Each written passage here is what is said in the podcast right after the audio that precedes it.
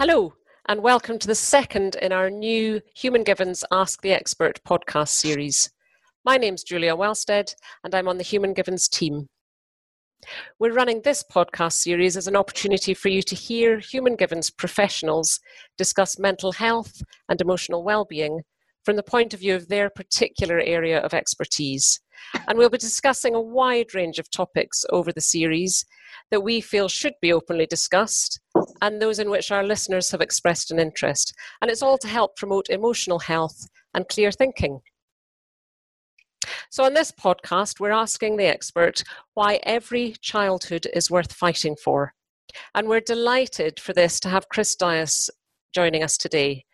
Chris is a social worker for the NSPCC, that's the National Society for the Pre- Prevention of Cruelty to Children. And there he supports children who've been sexually abused. Uh, now, Chris is based at the NSPCC charity Stoke-on-Trent Service Centre at Carroll House in Basford and has completed his Human Givens diploma and is also a registered HG practitioner. Hello, Chris. Thank you for taking the time to be part of our podcast. You're welcome. And congratulations on winning the Children's Social Worker of the Year in 2018, which we wrote up in our newsletter.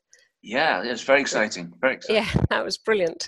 Uh, now, during this podcast, we'll be discussing the importance of supporting vulnerable children and generally of encouraging child and adolescent emotional health.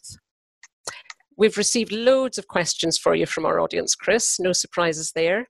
And thank you to everyone who's submitted one. Now, we're going to try and answer as many as we can. And to that end, I've amalgamated some that are sort of on a similar theme. Um, so, Chris, let's get started.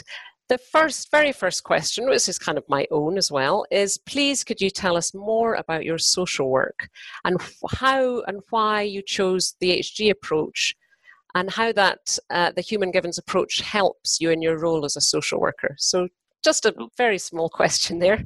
small question indeed. Oh, well, I, I, started working in social care generally about 1984 um, as a youth worker after finishing my degree, I went and ran a small youth club in Crewe in Cheshire um, for a year and then went on to do a postgrad in youth and community work. And I did that for a while. Um, and then family came along. I needed I needed more money, if I'm honest. So I retrained as a social worker, um, qualified in 1990, and did that uh, child protection work for about eight years before moving to the NSPCC in 1998 where my role kind of changed. I was still required to be a social worker, but also to be a therapist. So it was kind of a, an odd um, title, really. Um, but it, at that time, we, and we still are very conscious that um, to do the kind of work I'm doing, you need to have a good grounding in social work, protected practice, as well as therapeutic skills as well. Yeah. So I've been doing that for 20 years. Um, still working in Stoke-on-Trent, working with the young people there, and watching some of them grow up and become adults. Yes, of course. Hmm. and have their own children, probably. Yes, yes, one has, in fact, yeah. Yeah, yeah. Oh, brilliant. And, and when did the Human Givens approach Oh right, yes. Well, that was that. right at the very beginning because when I first came to the NSPCC, it was under the idea that they would they would um, support me through family therapy training. Um, systemic therapy was very much the thing then, and uh, I was very glad to do that. But then, unfortunately, things changed in organisations, and my funding was cut. Huh. And I was very conscious that I needed. I, I couldn't just be a social worker and assume that made me a therapist as well. So I was looking around for uh, a way of training that I could afford as well as was was right.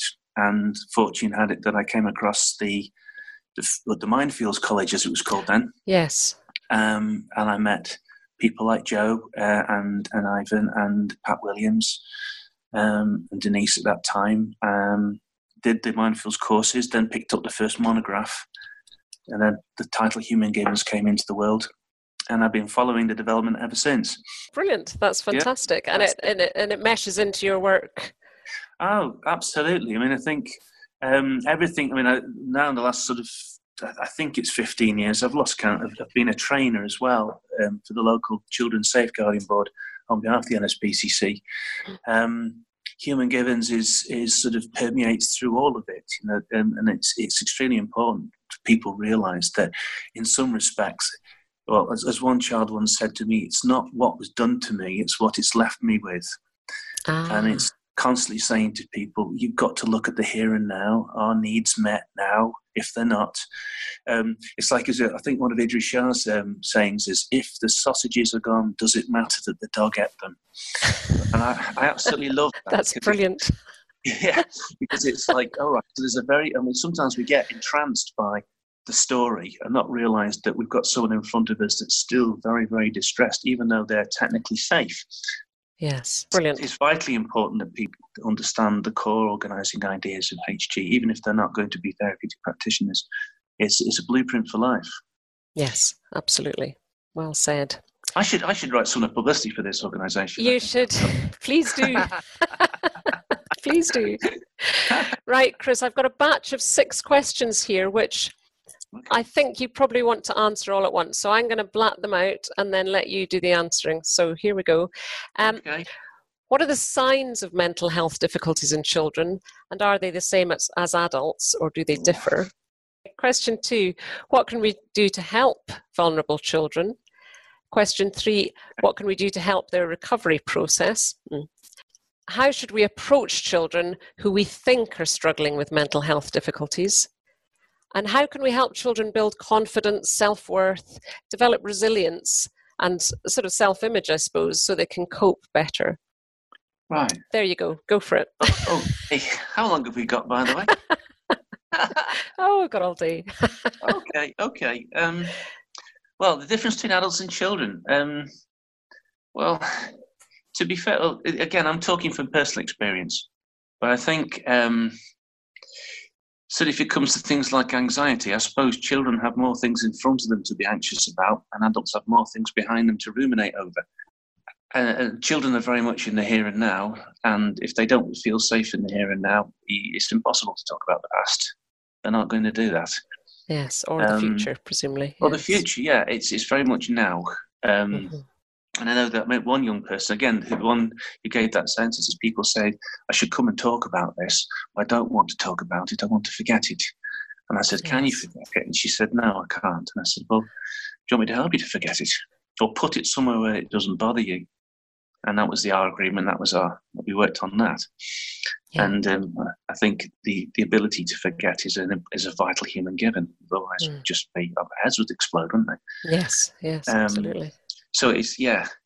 Um, personally, I, I, just every human being's different. You you have to do. Children will will express their anxieties different to adults, but they'll feel fear just the same way. Um, children can be depressed. In fact, my own personal experience as a child was I was depressed for a period of time. Mm. People didn't pick it up because people didn't think it was possible then. No, so we sort of didn't know the word, did we? I didn't I know, remember no, the word. describing it. That's true. Yeah. There's lots of things yeah. in my life I didn't realise were there until someone gave me a vocabulary, yes. and I yeah. could see it. I mean, human givens shows us that we all have fundamental emotional needs. Things go wrong when these needs are unmet or frustrated, whether you're an adult or you're a child. Um, the difficulties, and and I think sometimes we misinterpret children that we we see a difficulty um, like a behavior or yes. um, a way they're speaking, and we assume that's the problem. Whereas for the child, that's their attempt at a solution. That's their coping strategy. Exactly. And so yeah. we start treating solutions rather than looking for an underlying unmet need. When if it is met, the, the problem evaporates because it isn't needed anymore. So um, looking at what can we do to help the recovery process, uh, and again, I just think that we're, we're missing something. Maybe, I mean, other people are saying this, but we've created a, a toxic culture for children. I was talking to some youngsters who um, they were being asked what um, what advice they would give to the government about how children could keep themselves safe on the internet. And one bright spark said, "All the problems children have with the internet are created by adults, so it's up yeah. to the adults to effing solve it. I thought, yeah, you're right. You know, why have you made something so dangerous and then children tell children to be careful with it? We wouldn't do that with knives, would we? No. Or guns. No. So no. A lot of the, a lot of this is about adults. The adult world taking responsibility for the overall welfare of children, and not yep. bagging them off to therapists when things go wrong. Yes. You cannot, well, as um, a friend of mine said once, you can't inoculate a child against crap life syndrome. you know, and I think Mm. that's that's very true. Mm, Um, okay. and I think yes, the vast majority of so-called mental health problems, are, and I'm saying so-called, um, are caused by adults. Yeah. And they're caused by Yeah. other children. Mental health difficulties are other people and what they do. And we mustn't Well get said, suckered into. yes. We mustn't get suckered into trying to inoculate distressed children from unhealthy home or school environments. Um, yeah, children need to feel safe, loved.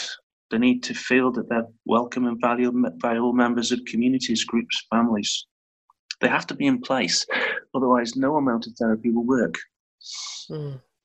because it just won't. Because yes, the need will stay unmet. yes. So we have to think wider than that.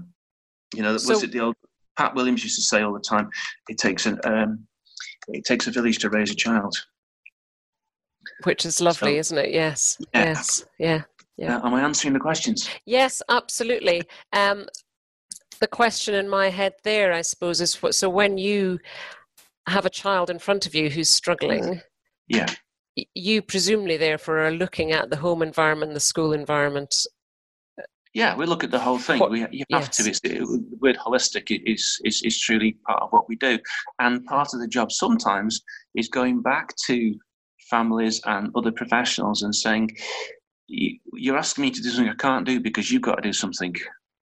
Mm. And sometimes they don't want to hear that, and other times Yes. they kind of wake up and go, "Oh, really?" And I, and then when you explain it, you, they go, "Oh, I see what you mean." Yeah. Yes. So Yeah. and, like certainly, like children when the, when there's been sexual abuse, well, are they having contact with the person who who's who they've alleged? Mm. Then yeah, well, forget it. There's no way that child's going to be calm enough to do therapy. They're going to be living in a constant state of fight or flight. You know, you, they're, they're not safe. You've got to be safe first. That's the wonderful contribution that Stephen Porges is making through polyvagal theory. He's actually showing that the entire nervous system is geared towards finding safety. And once it gets the safety signal, then it comes to the point at which things can be discussed.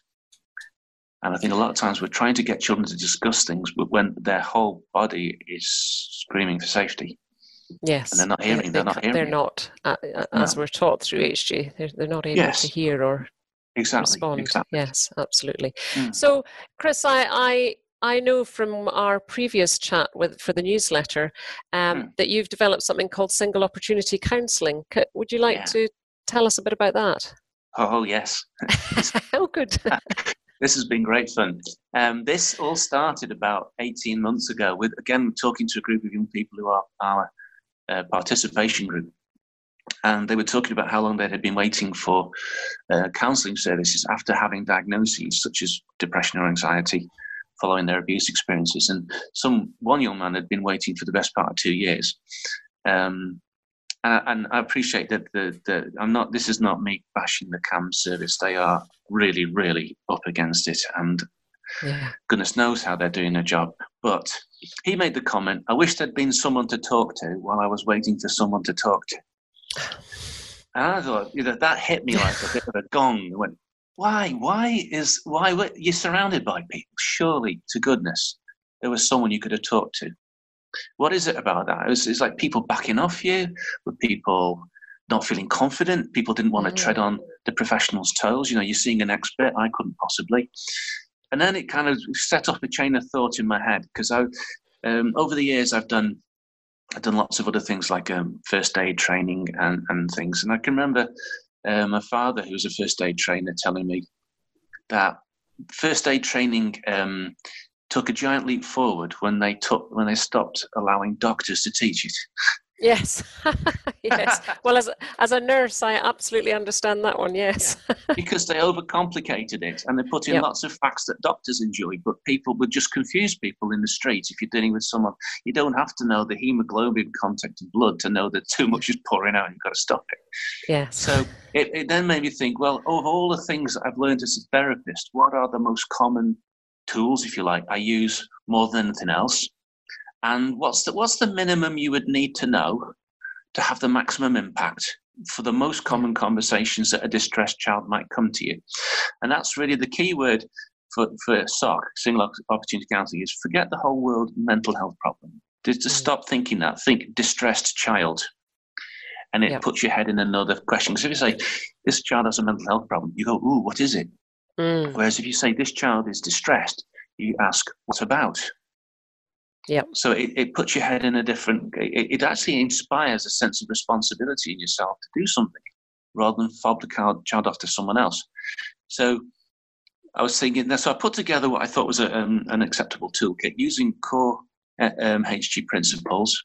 But then I thought, well, given the fact that I would only ever have a, a one day chance to teach people, would, is there, how do I teach folks in a day to do that? Mm. So then I had a lot of thinking and using lots of techniques and, and ways of doing stuff that I'd learned off other people over the years. Put together a little um, flyer I, I, pitched it to the local safeguarding training board, and thankfully, because they trust me as a trainer, they said, "All right, give it a go. We'll do it. We'll do a pilot." So we advertised it, and I was told it was it sold out in half a day.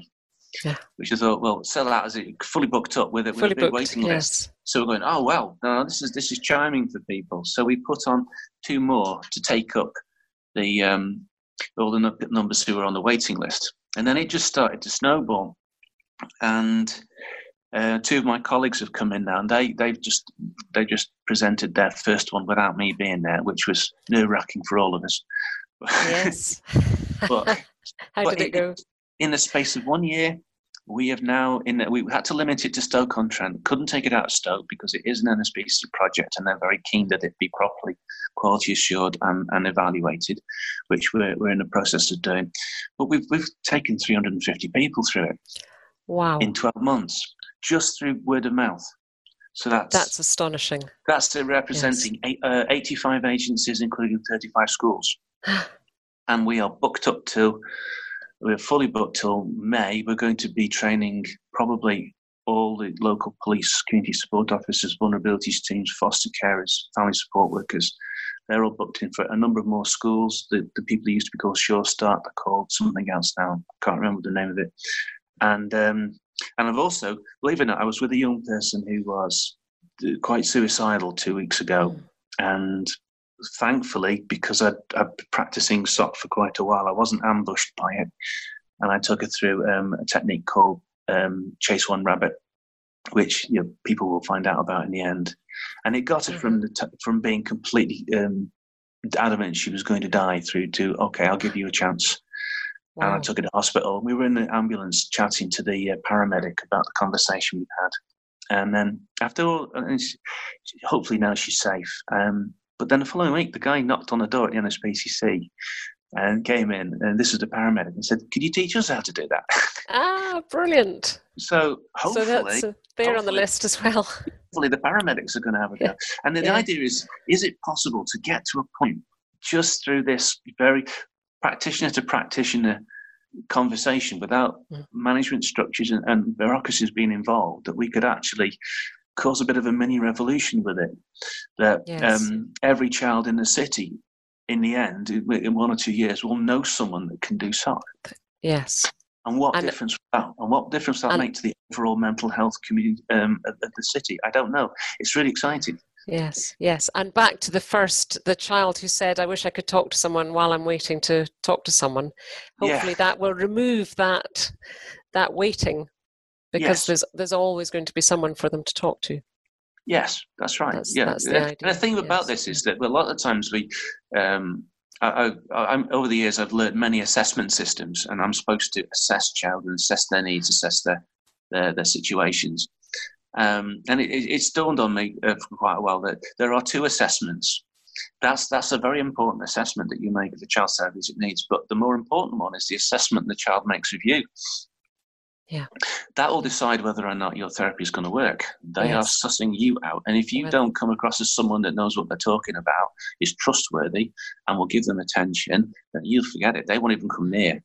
So if a kid, if a kid does say, "Excuse me, sir, excuse me, miss, can I have a chat with you?" You've passed a very important assessment already. Yeah. And then at that um, point, it's what you do next that will either make or break it. Exactly. That's when you have to say, not say, well, just wait till tomorrow or something, but actually oh. get stuck in. Yeah, yeah. Yes. We, we, we just, we, we, one of the questions is how do we help children cope better? And I think slow, yeah. the bloody world down. yes. Not be so busy. Got, a few controversial things I got here about how we can make things, um, how we can reverse the trend, but um, it won't be through therapy. No. no. So, Chris, back to some of these questions. Um, sure. Do different techniques need to be used on children on the Asperger's or autism spectrum from those who are what we might call neurotypical? Here's yeah, a question um, for you. Okay, so well, when I read the question, I thought, well, first of all, using a technique on someone mm. sounds like you're doing karate. Um, for me, therapy is something you do with someone, uh, and not something that you do to them. And I've known lots of young people with, with, with Asperger's and, and, and things like that, and everybody's different.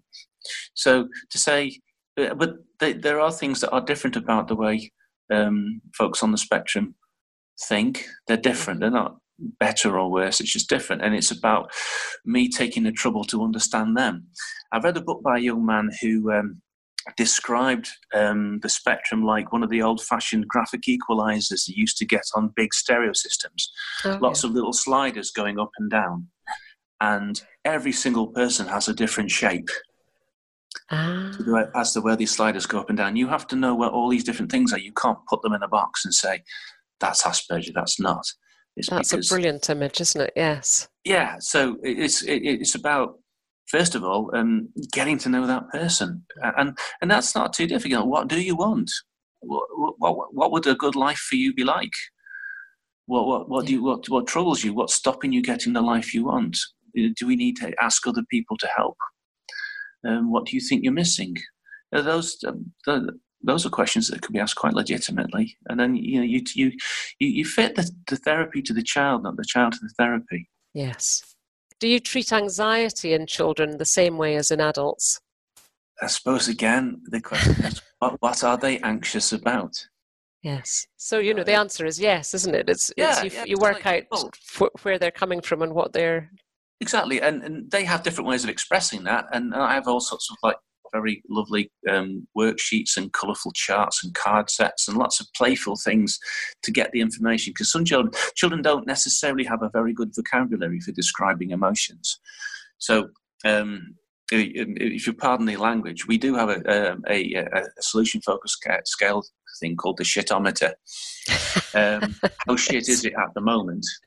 And they can they generally put themselves on this somewhere, whereas they may not be able to tell you exactly how using complicated adult language, but you get a general idea of how just chuffed they are. Yes. and there's a big difference between anxiety and fear, and a lot of children, not necessarily anxious, they're in fear. There are real threats to their world. There are people roaming around on bail conditions, whatever they are, who could who are threatened to kill them. Yeah. And you know, like, can, can you can you legitimately take that away from them, where actually it might be part of their survival system and staying alive? Mm. So we have to be careful that we don't assume that the child again has is safe in the way that an adult might.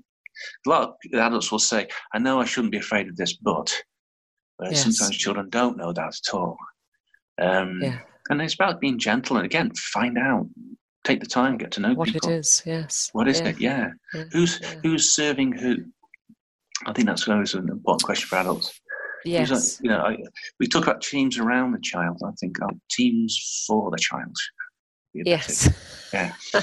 I like that. Yeah. Yeah. yeah. And uh, do you find uh, there's a question here? How can we teach or help boys to speak about their feelings? Now, do you do you actually mm-hmm. find that boys find that harder than girls, or is that a um, they do it in a different way to notion. girls. Mm. I, I, don't. I again, it's probably controversial, but I think this. Um, you have to ask who who wants who to talk and why. Um, sometimes boys don't want to talk about feelings. Um, well, okay, why why do they have to? Does it make any difference to them being able to solve problems? Um, just talking about something doesn't necessarily make it any better or make it go away. So or do you talk about the situation so that the, your feelings about it change, in which case you feel happier and that was great, thanks very much. Um, yeah. But there are very definitely um, gender differences. Um, I know this is, uh, I was watching Micky Flanagan, the, the comic, he was talking about gender differences. And yes. he, he described a, a situation where he'd gone off to the pub and come back, and, and his wife says to him, Did you see Steve? He said, Yeah, I saw Steve. Um, and she says, So how's Michelle? Said, what do you mean, how's Michelle? Well, you know, Steve's wife, how's Michelle? And he says, I don't know, didn't ask him. I didn't ask Steve how Michelle was. I didn't even ask Steve how Steve was. and men can operate like that quite, yes. quite successfully, and it drives women mad. I know, but um, sometimes, but boys will express their feelings. They don't necessarily do it verbally. Mm. And I do wonder, again, it's maybe a topic for another day, that there's an evolutionary part to that. Because way back in the distant past, the teenage boys would have been the hunters in in a tribal yep. tribal life. And when you're a hunter and you're hunting with other other males, the last thing you want to be making is noise. So I wonder very whether, good point. I think maybe the boys are very good with non-verbals and and signalling, and yes. you, you, can tell wow, how they are. A... And you kind of wonder whether that's that was how they hunted, because if they're chattering away and um, and what have you, they're, they're going to scare the game away. So yes, that's, that's, brilliant. Whereas the women's role was to know absolutely everything and have yep. the full gamut of who's okay, who's not okay. Yeah. Where the where the good berry bush is for eating, all that sort of thing. Exactly. Where you're, are the kids? so yes, yeah, so it's our brains are wired to know how everybody yeah. is. Yeah. Sure. Yeah. Very very good point. Yes. Now, the next question the number of children and teens self harming is on the increase. Do you have any experience with working with self harmers? Oh, yeah, yeah, quite a bit of that. Um, whether it's increasing or not, I don't think anybody knows. Hmm. Um, like with suicide as well. I was listening to a podcast by Radio 4, um, more or less, yesterday. Yep. They were talking about suicide rates there, and they were someone was questioning the, the, the received wisdom about um, incident rates of suicide yes. and, and its relationship to depression, saying that um, it seems to be a 50 50 now. Um, so, in a way, maybe we're asking the wrong question. Is it on the increase? Is it not? It's what do we do about it now we know about it? Um, yes, it's it's possibly just less hidden. Yes, like like a lot of things, like sexual abuse. Suddenly, emerged into our consciousness in the 1980s. That wasn't when it started. We know the cases are going back. Oh goodness me! Um, yes, well, till the start of the time. Yeah. yeah. Yes. So it's, it's how did um, I always I thought it was um, interesting when sex abuse did come into the public mind domain. How many experts suddenly appeared on the subject. I kind of wonder, where did they get their expertise from? yes. yeah, the person who speaks just, first generally tends to be called the expert. Yep, uh, absolutely. But with, with self with self harming, I think um, I'm only meeting self harmers who are self harming because of the impact that sexual abuse has had on them. So maybe I'm I'm meeting a, a discrete population within a wider population but I would say that one of the main drivers in it is learned helplessness caused by too many things going wrong. There's, it's um, whereas you, you, know people's attention become locked on one problem and they ruminate over it. In this situation, the attention can't lock on anything because there's too, too many other there's too many plates on sticks. Mm. There's too much going on. And so the mind is constantly flicking from one thing to another. And, and the effect of that is minor problems become big problems. Everything loses propor- a sense of proportion. Yeah. And one of the things that we've tried to develop in SOC is a straightforward process that a, a, an adult can use to actually um, bring that level of confusion down so they start to get perspective. And it's in a way, it's a challenge to the CBT idea of doing cost benefit analysis, where mm. if someone's feeling suicidal, you put the pros and the cons before them.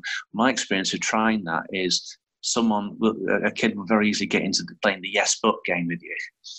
And yep. uh, whereas in SOC, we're, we're basically saying, yeah, this sounds bloody awful. All of it sounds dreadful. Um, we're not. I'm not going to tell you to cheer up, Chuck, because I can't see how you can. But the main thing is, I can see here that maybe there is control that you can exercise, um, which may make you feel better if you did that. Mm. So it's don't make, try to make the child happy, help them feel a sense of control again, and that tends to bring down the impulse to hurt self because it's a it's a compensation behavior. It's a way of feeling better. Yes. You self harm and it switches off depression and anxiety for period of time, for, your body gets bit. flooded with endorphins and you feel better for a bit, but you haven't yeah. solved the problem, nothing's changed, and then we know you've added to your problems because now you feel terrible that you've hurt yourself. by mollycoddling our children, are we fueling now mental illness in teenagers? We might not like that oh, term, but difficulties in teenagers. Are we oh, really? mollycoddling? are we mollycoddling our children? I would say no, we're not. I would say we're exposing them to unprecedented dangers. well, or isn't it isn't it a strange mixture of mollycoddling and exposing that's going on these days? I, I, I think there is. I think um, society has certainly come, become a lot more risk averse and a lot more scared of itself. I can remember as a, as, as, a, as a child of nine being able to quite happily walk down to town from the estate where I lived and go shopping and come back again. Uh, my, my, my, my range was, was a couple of miles. I could go off on my bike and into the countryside and have a great time. And children do seem to be kept in more. Um, but then but then we're letting them go on the internet and they're being exposed in that way yes. Yeah i mean if you wanted to uh, reverse the trend yes. shut down the internet. Um, two reduce school sizes to the maximum of 100 children 120 children per school. Stop selling children poisonous food and telling them not to eat it um, stop telling children that anything short of an a star at uh, gcse is a failure um, this one's a good one. Make maths an optional subject in high school. Oh. Instead, replace it with mandatory parenting, life skills, and money management classes. Equip them for adulthood. You know, I, I had a conversation in the pub with my mates uh, after a game of darts, and um, I asked the question: How many of you in your adult life have ever needed to know pi? or sine, and, cos, and whatever the other one yeah, was. Yes, and, and only one of only one of them says, "No, I, I, I, I use pi. I use pi every day." And, and I said, "Steve, you're a maths teacher. Of course you do." so, um, well, you know, what are we gearing up children for? It's almost like the pinnacle of, of our education system is to create uh, what's his name? That, that, that physicist. Uh, it's Stephen Haw- oh, Brian Cox. Stephen Brian Hawkins. Cox. Yeah, it's like uh, it's all geared up to see how many professors we can create. But you know, we desperately need plumbers and electricians and yes. and, and business people and folk that can make stuff. People you know, who can work with their hands. Yes. Exactly. That's that's no. And it's almost seen as that's that's you do that if you don't succeed academically. Mm. And I think that's wrong. Yep. You know, it's like, and also we're teaching, we, we constantly, uh, our culture, school culture is competitive. They're competing for exams. They're competing against other countries. Apparently, we're not doing as well as the Chinese. Hands up, anyone who cares about that. Uh, it's, it's sort of, but, but adult life is all about cooperation, not competing. It's the degree to which we cooperate and share jobs out and, and hmm. help each other that matters, and seeing yourself as a vital part uh, yep. of the whole community. And again, that's because communities are too big and are too complicated. Um, and I do think that uh, a school is too big if the head teacher doesn't know the name of every child. Yes. Um, because school children learn best when they, they're noticed and they uh, feel part of a community. Again, it's about calming, have a calm environment where youngsters are calm enough to learn stuff. Yeah. I know a lot of kids who said they would never talk to their children, uh, their, their school teacher um, about anything that was worrying them because their teacher is always too busy. Mm. Uh, and teachers in secondary schools come and go from classes. And so, you know, you can, it's very easy to get very lost in those environments. These, you know, we've, you know, we, we just, the idea of the internet being free and then suddenly it's filled with so much poisonous stuff. And then the, the, adults, because I mean, I I'm a certain age where I have to be told by young people how to use stuff like like this thing you know today yeah you are young yes. people and you told me how to use it i now have a skill i didn't have there'll come a point when i'm not young people i'm with you but there'll come a point when adults know more about it than kids do and i think that's the right way around then then yes. it'll become a lot safer at that point um, hmm.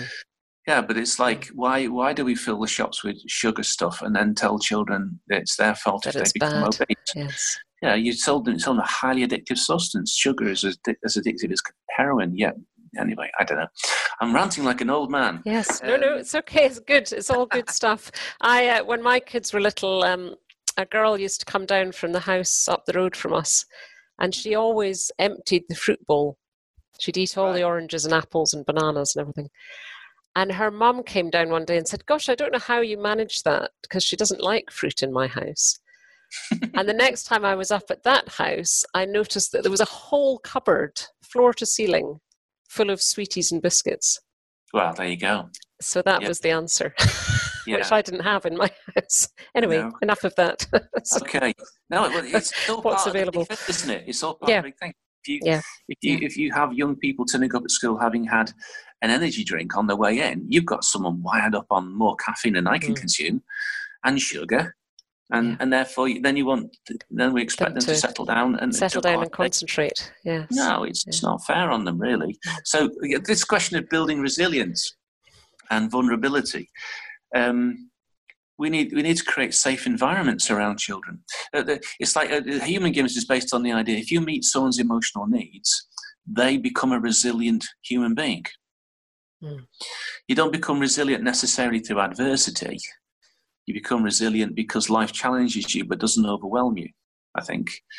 Um, and so children need challenges. They, it's like how do you how do you build a child's self esteem? Well, you give them things to do, and they see themselves succeeding at them. You can't inject them with it, and there's no point in because children know you're lying. Really, if you say, "Oh, you're a great footballer," but you can hardly kick straight. He's thinking that yes. that's not fair to say that. It's, yes. it's, it's helping children find their own unique way of excelling or even yeah. being good enough. I remember seeing a wonderful picture. I think it was of a, um, a, a skier coming down, and I love watching the, the uh, ski Sunday shows. And there was a guy like crashing spectacularly. It was just a frozen photograph, and once it, and it, and it said, "Once you've accepted that you're never going to be the world's best, you can enjoy being rubbish." That's brilliant. That's lovely, isn't it? So it's about, you know, again, let's stop this kind of competitive that you've got to be a star, otherwise you're a failure. Mm. Just be good enough at stuff so you have a good life. Turning slightly back towards the sexual abuse world completely, um, how can I teach my child about sexual abuse? Right, depends on the age of the child, but um, I would love to recommend um, the NSPCC's PANTS uh, program. Mm-hmm. Really, really um, I'm very impressed with it. Um, and Pantosaurus, you can watch his video um, on, online, and it, it, it, starts kids off understanding the idea of privacy, private parts, not keeping secrets, saying no and it's okay, all those sort of things, without necessarily children having to have sexual knowledge. Mm. it's sort of the, the child will know it's wrong because other other ideas are in their heads about that you can you mustn't do that to someone. Um, and is that some yeah. is that something with people can find by looking up the NSPCC website and yeah, you go online. It's a free yeah. resource. You can download yeah. posters about it, um, parent guides, everything. Um, the, I know that my people, uh, my, my colleagues are working on something that's more uh, geared towards adults, uh, not uh, older children, because PANTS is very much for, for younger younger kids. Mm-hmm. Um, and it is a fraught issue. I know that we, I think um, at the moment, we have been asked by a couple of schools in the area to, to help out with the PHSE training um, for mm-hmm. kids and, um, and healthy relationships, and that's where we're going now. What is actually a good relationship between boys and girls? So they've got something to compare it with. Yes. So, so that's the PHSE. What's uh, personal health and social education? I think right. that's what. It, there's probably called different things, different parts yeah. of the. It's the sort of things you do you know, on the uh, teacher training days. Right. I think yep. it's a golden opportunity. I had a wonderful discussion with some 14 year old boys about girls recently, and uh, uh, man, I saw some blushes. It was great. and it's, always, so, always good. Always good to get a boy blushing, isn't it? Oh no, no. They, but then in the end, it was great because they they were so confused about boys and girls and what boys like and what girls like, and even down to you know, let's say you have a girlfriend and she and, and you're sitting with her, what do you think her favourite subject is at that moment in time? And they'll go, yeah, well, I am. I go, no, yeah, you certainly are not.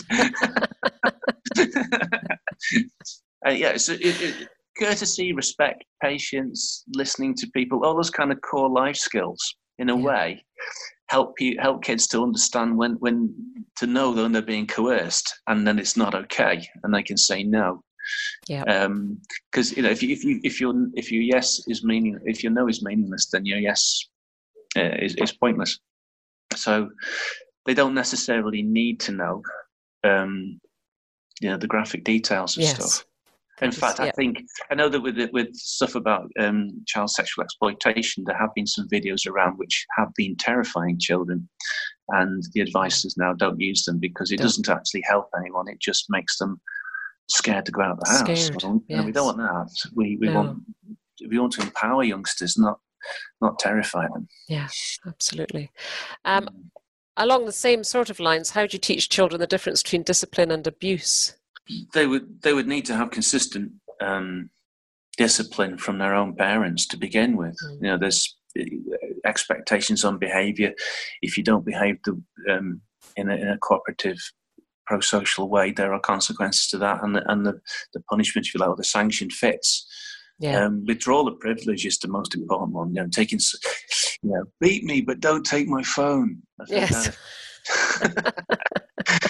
yes. But I suppose if a child is behaving him or herself uh, as per the house rules and is still being punished, then that's that is kind of abuse, isn't it? Yes, I mean, um, well, again, it's this, we have this sort of idea that it's okay to hit a child, but if I went into the street and hit you, you, you could take me to court. Yeah. I, I could lose my job if I hit you, so why can I hit a little one who is even less likely to hit me back? It- It's, it's giving children all the wrong messages. It's teaching children that, because children learn by example. So I'm angry, I lash out at you. What am I teaching the child? I'm teaching the child that I can lash out if I'm angry. Absolutely. E- every sanction is a lesson, you know, because they're going to copy us when they get older. And I, I, I can't quote the source, but I know that someone who's done a meta-analysis of um, cultures where physical abuse is um, is the norm, is that they tend to be more violent cultures anyway. So we're teaching Yes. children that violence is an option when frustrated. Um, I think we need to be rethinking that altogether, and that's a public education thing. 'cause I know in Scotland and in Wales now, um, smacking is now being banned, yes. and it'll be interesting to see how that develops. I think we'll have a whole generation of children in about thirty years who'll be who'll be pontificating on the internet saying, "I was never smacked when I was a child, and it never did me any harm." Yes. Yeah. Now, Chris, give or take a bit, we're we're kind of through the questions. I've, Mm. as as as we agreed at the beginning, we've sort of amalgamated quite a few. Is there anything else you'd like to add? Oh wow. Um, oh, somebody asked. Um, I'd like to ask Chris if you'd make his assessment tool. Yeah. Oh, I'm coming. That's going to be my sort of finale question, but Ah, let's go for it. Yes. There are actually. Um, before I developed SOC, I developed something called IBA, which is called the Ind- Integrated Behavioral Analysis, um, and it was basically a mind map for um, Ah. people to use where you have a problematic behavior and it, it, it invites you to think in four directions at the same time. In other words, the behavior will have a past, it will have a purpose, it will have a um, pattern, and there'll be a payoff to it. And you need to answer those four questions. And then, it- then it goes into other areas where you may have to think. So it's a it's a holistic um, diagnostic tool, if you like. It helps you Yeah. find what what's the here and now thing that's going on, because Yeah. all behaviour disappears if it isn't being fed. Um, and then there was a way of actually, and it was a tool for anyone to use, and, and we're trying to build that into other work that we're doing uh, in training people to understand the impact that sexual abuse has. To stop thinking about the sexual abuse, start thinking about what it's left a kid with, and then that enables you then to start thinking, about well, so what we got to do to help? So it's a way to help groups think about their their, their whole response. The, um, but single opportunity counselling does actually have a, an assessment tool at the beginning of it of seeing um, skills and needs in, in one in one plane. And the second half of that question is um, Would there be a possibility of having Chris do a workshop as a CPD day for qualified HG therapists? Right. Well, um, oh, well, I'd, I'd absolutely love to, but at the moment, um, single opportunity counselling is very much fitting in with the uh, Stoke-on-Trent, what's called the Together for Childhood strategy. And I'm in negotiations with folk in London about where SOC can then be, if you like, rolled out to other parts of Mm. the country. I mean, So- SOC is a is a product of HG, very much is a child of it yes. um, and I can't see any reason why I couldn't. It's it is definitely a rabbit that's bouncing ahead of everyone, and we're going quick, stop it, stop it, stop it. and then it's breeding, as rabbits do. well, indeed, it is. Um, which is Yes. ironic. One of the techniques is chase one rabbit. yes, You know- I like you know, yeah, if you Well, I chase two wa- rabbits, you won't catch either. that's right. Chase one Yeah. rabbit. Yes, I like that. I watched Mm. your um, unfortunately, I wasn't at the HG conference last year, but I watched the video of your talk afterwards. Yeah. So I liked all the rabbit stuff and the taxi and all sorts of good imagery there. Yes. Well, that's the whole idea. We want things to stick in people's minds. Um, but then saying to people, just because they're they're childlike doesn't mean they're trivial. And you know, we're, we're getting a body of stories now from people working with it who found children who already are very vulnerable coming for Yeah. conversations, and the techniques working very well for the people and, and getting a good result back. So we're, we've I've been I've got I'm, I'm buried in feedback sheets at the moment. Um, and we've got an evaluations worker who's going to hopefully sort through all that.